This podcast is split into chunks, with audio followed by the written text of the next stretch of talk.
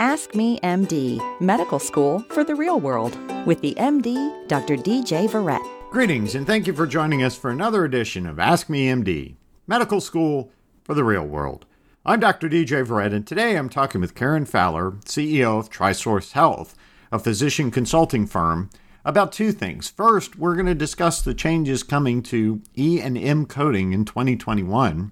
And second, Karen's going to give us some ideas for things physicians should think about as we restart our practices after COVID-19. We'll talk to Karen right after this. 1 in 3 adults has prediabetes. That means it could be you, your best man, your worst man.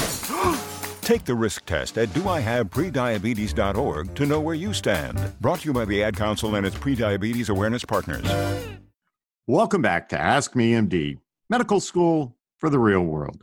I'm Dr. D.J. Verrett, and today we're talking with Karen Fowler, CEO of Trisource Health, about her suggestions to physicians to make 2021 a better year.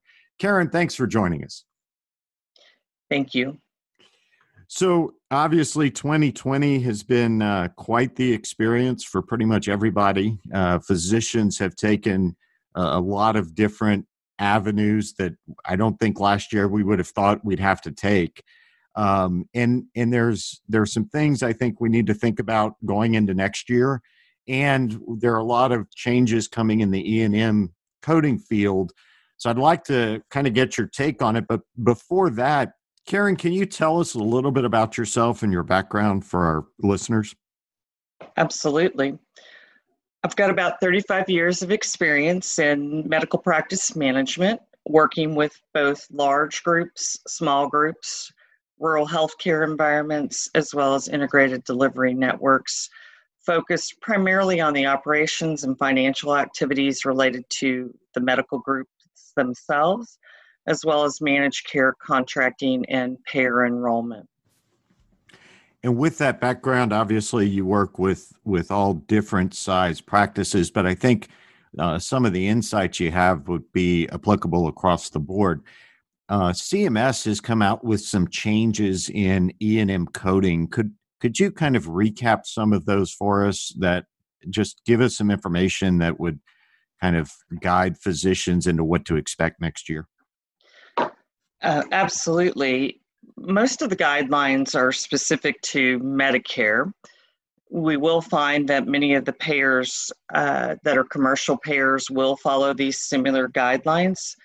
CMS has basically adopted some E&M changes for 2021, primarily as it relates to CPT for code levels 99202 through 215, which are the new patient visit codes as well as the established visit codes. Basically, it allows for rescinding of the plan. Historically, the CMS's plan was to implement bundled payments, basically for 3 levels of codes, and that has now been changed for 2021. So the clinicians now have the ability to select new and established patient visit codes based on time or medical decision making. So that's probably the biggest change for 2021. The new guidelines for using time, again, will be based on new definitions provided under the medical decision making. When you when you've kind of taken a look at some of those guidelines, what differences in documentation are we kind of expecting to come down the pipe next year? Documentation, again, you have your historical method of documenting based on the 2015 and 2017 CPT documentation codes. And then you also have the ability now to base that based on time, which will capture many activities that are being done in the practice that you're not necessarily getting credit for today. And so there are 2 options that will go into play in 2021. Now, when you talk about that, you mentioned things that are going on in the practice. I know under the current guidelines, you can only bill for time in face-to-face discussions with the patient.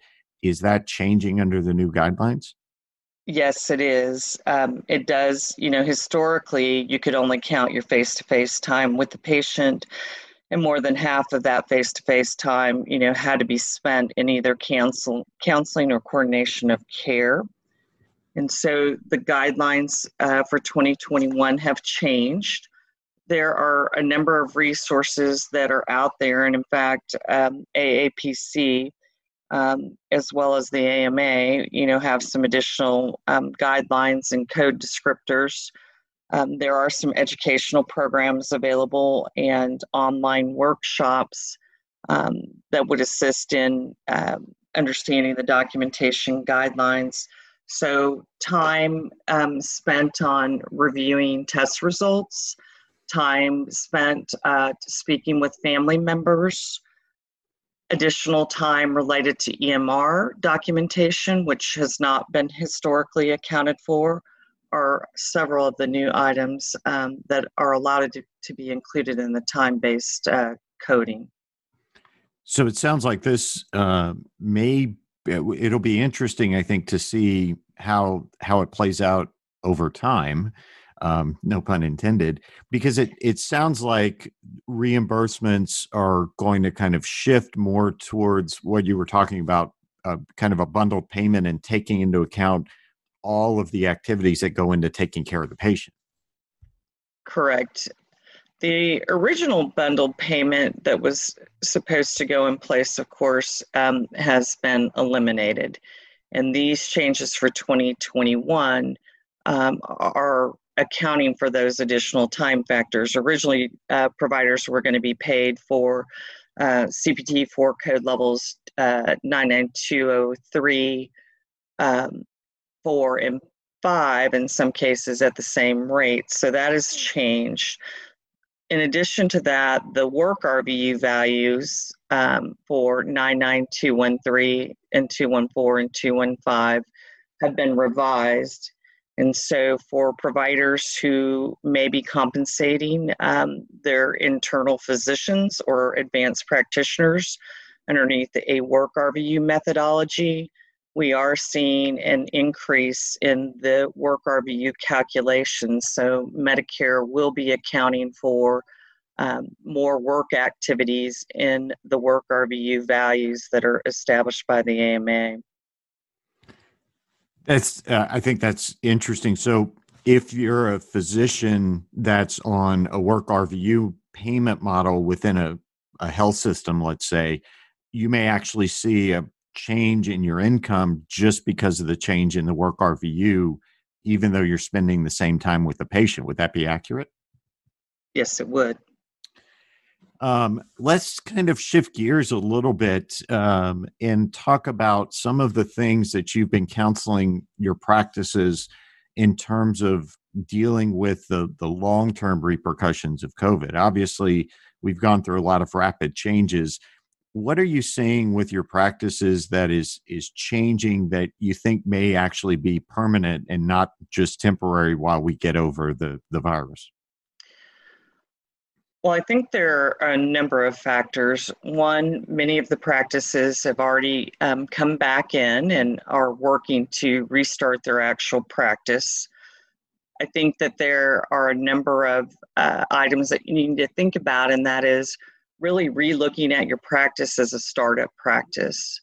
A few ideas that might be useful to your membership is, one is I think you need to look at your financial information, pull together various data elements such as your staff schedules, your prior provider templates, and take a look at your financial component associated with that.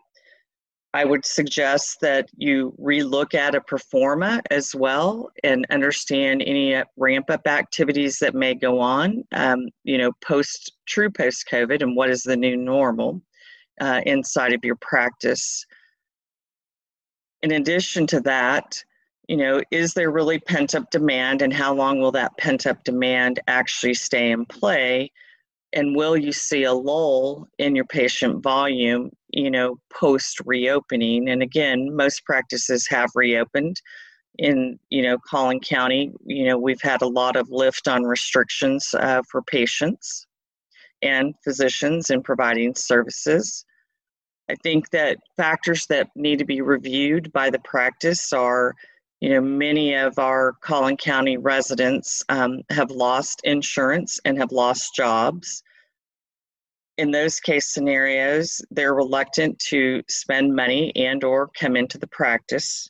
We have patients who also are fearful of coming back into the practice of, potentially contracting COVID. And so I think what we need to do is understand staffing solutions. Staffing solutions could include things along the lines of creating rotating teams depending on the size of your practice.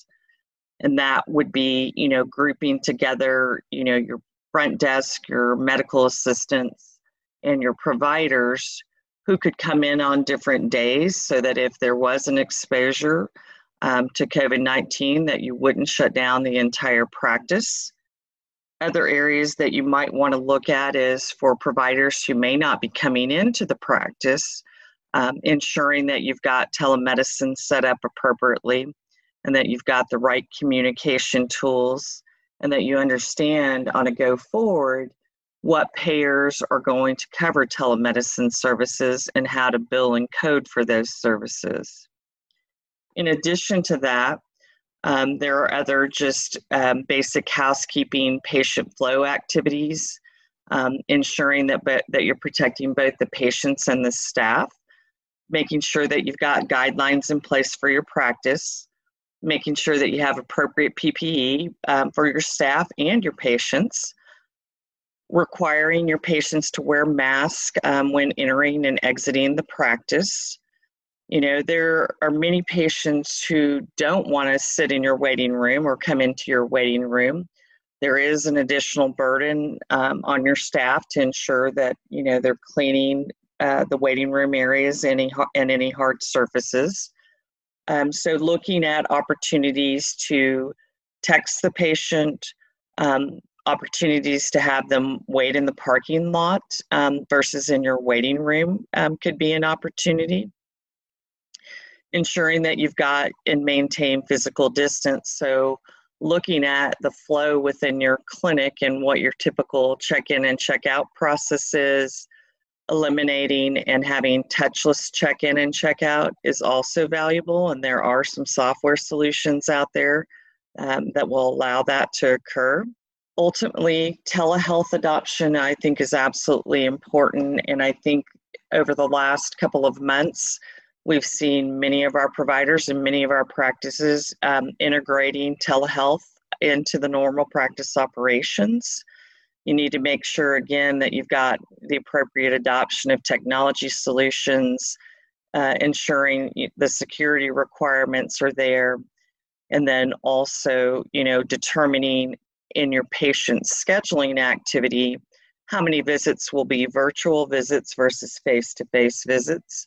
So that's a change or a shift in the way that, many practices have done business. Understanding, again, the payer requirements, I believe, is an absolute important factor. We're seeing many communications coming from the large payers, such as United and Blue Cross Blue Shield, that were originally going to stop paying for certain levels of telehealth visits. And so, putting together a master grid and understanding, both the billing requirements, as well as what can be done either via the telephone or via an electronic means. That's, I think, some great information. Kind of back to the top, you were talking about putting together, just kind of starting your practice from scratch, putting together a pro forma. What kind of specifics have you seen people changing today versus in 2019. So, for instance, adding in the additional cost of PPE, maybe changing, you had mentioned your staffing requirements. How have you seen those pro formas really changing? Well, I think you've got to start at the top, and one is the net revenue side of the house. and understanding what the blend between virtual visits and face-to-face encounters and understanding the percentages of those. Telehealth visits are typically reimbursed at a lower level than a face-to-face encounter. So understanding, you know, volume related to both of those types of visits and the revenue impact associated with that. I think you also have to look at your accounts receivable. And that's not necessarily a pro forma factor, but it's a cash flow factor for the practice. And understanding, you know, do you have incremental expenses, again, for cleaning supplies, PPE, extended hours, if you chose to extend your hours so that you had the ability to separate out when patients were coming into the practice. Other areas that I think factor into it as well is how are you compensating the physicians, and is there a differential in pay for providers who come into the office versus telehealth? Those are the biggest areas, probably on the expense side. You know, physician compensation, you know, additional costs for, you know, cleaning supplies and time and resource to do that. And then changes in expectations potentially in your hours. You mentioned patients' volumes may be down because patients are simply afraid to come to the office. But then the flip side is to compensate for that, you try to do telemedicine or telehealth, and the reimbursement is down for that, even though you have the same fixed cost of operating your building, et cetera. Have you seen any strategies to help allay the fears of patients who are afraid to come in for a visit? I have. You know, there are a number of organizations, practices that are, you know, promoting, you know, a safe environment. And a lot of that starts from, you know, just your processes and your flows of, you know, how does a patient enter your practice? You know, are patients spaced an hour apart or 30 minutes apart where you may have had them, you know, 15 minutes apart in previous? Ensuring that your waiting room, you know, doesn't have a large amount of patients sitting and waiting. So opportunities would be when the patient checked in, if you've got the number of rooms or space, to have the patient self-room themselves. So instead of sitting in the waiting room, you know, they would immediately go to an exam room that had already been cleaned, so they're not sitting with other patients in that waiting area. So really looking at your process and flow, and I think also communications, if you've got a web portal or a website, posting that information on your web portal or website, just how you're different or how you're doing business differently to protect both the patient and your staff members. That's actually a really good point, is not to forget the staff as well. You mentioned one strategy of creating, I guess, kind of teams of staff and having them rotate through so that if there is a COVID infection, you're not affecting anyone. Have you seen any strategies that have worked well? One of the problems in that regard may be staff not getting their 40 hours of work in. Have you seen strategies where staff can do some things from home and work within the practice to be able to make payroll, be productive to the practice, but also protect everybody from infection? Absolutely. I think there are a number of activities that occur inside the practice that could be done from home, or what is being, you know, looked at as hoteling, and that is really working from home. And those could be along the lines of, you know, referrals, authorizations, prescription refills, any activity that doesn't necessarily have a direct face-to-face patient encounter component associated with it. It sounds like that kind of goes back to your idea of start thinking of your practice as a de novo practice and really look at not only the financials, but the workflow that's involved as well. Absolutely. I would recommend putting together, in conjunction with your office team, basically a checklist, as well as what could we do differently on a go-forward basis, A, to protect the patients, and B, to protect the staff within inside the walls of the practice.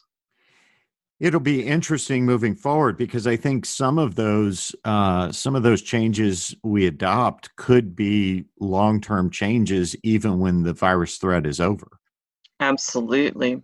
As you look out across, all business activities, real estate, size of clinic, numbers of exam rooms, just change in workflow processes, changes in telemedicine, I think will have a significant impact on the ultimate footprint of size of practices and need for real estate as well. I think over the last couple of months, we've all found different ways of still achieving and taking care of patients just in a different manner and not necessarily all on-site activities.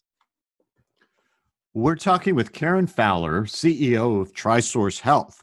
We're going to take a quick break, and when we come back, we're going to ask Karen her top three. When you went car shopping, you meant business. You ace vehicle history searches and test drives. You out-salesmaned the salesman. Now you've got your wheels. If you manage that, you can get your retirement plan on track. Visiting aceyourretirement.org can help. With 401k tips and smart savings strategies, you'll have the info you need to get more for your future. Go to aceyourretirement.org, because when it comes to speeding past financial challenges, you're an ace. Brought to you by AARP and the Ad Council. Welcome back to Ask Me M.D., medical school for the real world. I'm Dr. D.J. Verrett, and today we're talking with Karen Fowler, CEO of Trisource Health, about her suggestions to physicians who open their office after COVID-19 and about the changes coming in Medicare reimbursement for office visits.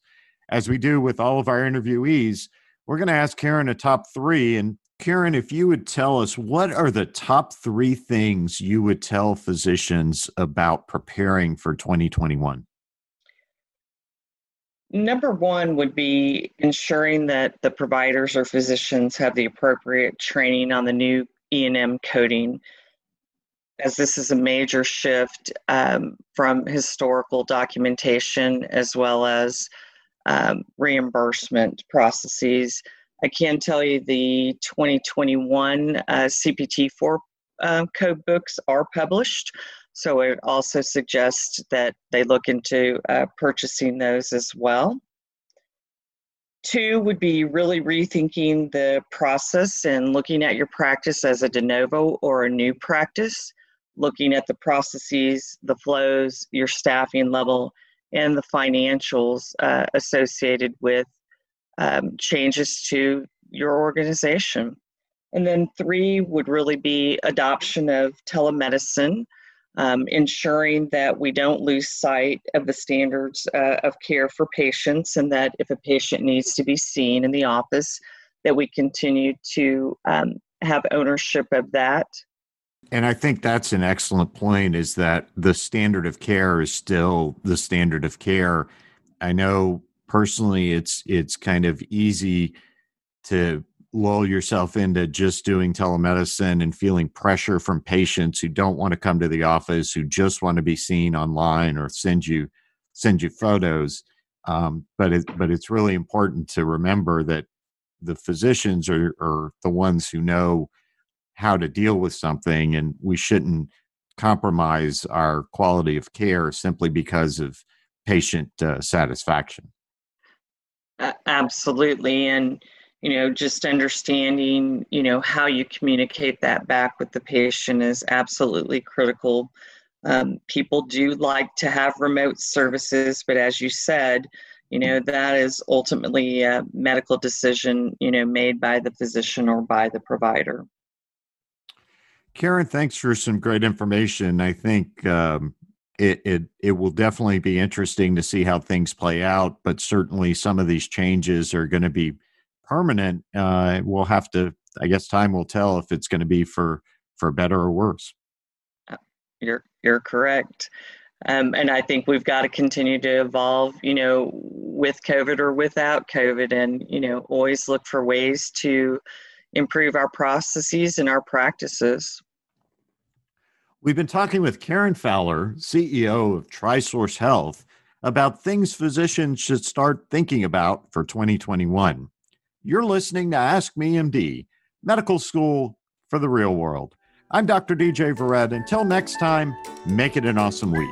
Thank you for joining us for another episode of Ask Me MD, medical school for the real world with Dr. D.J. Verrett. If you have a question or an idea for a show, send us an email at questions@askmemdpodcast.com.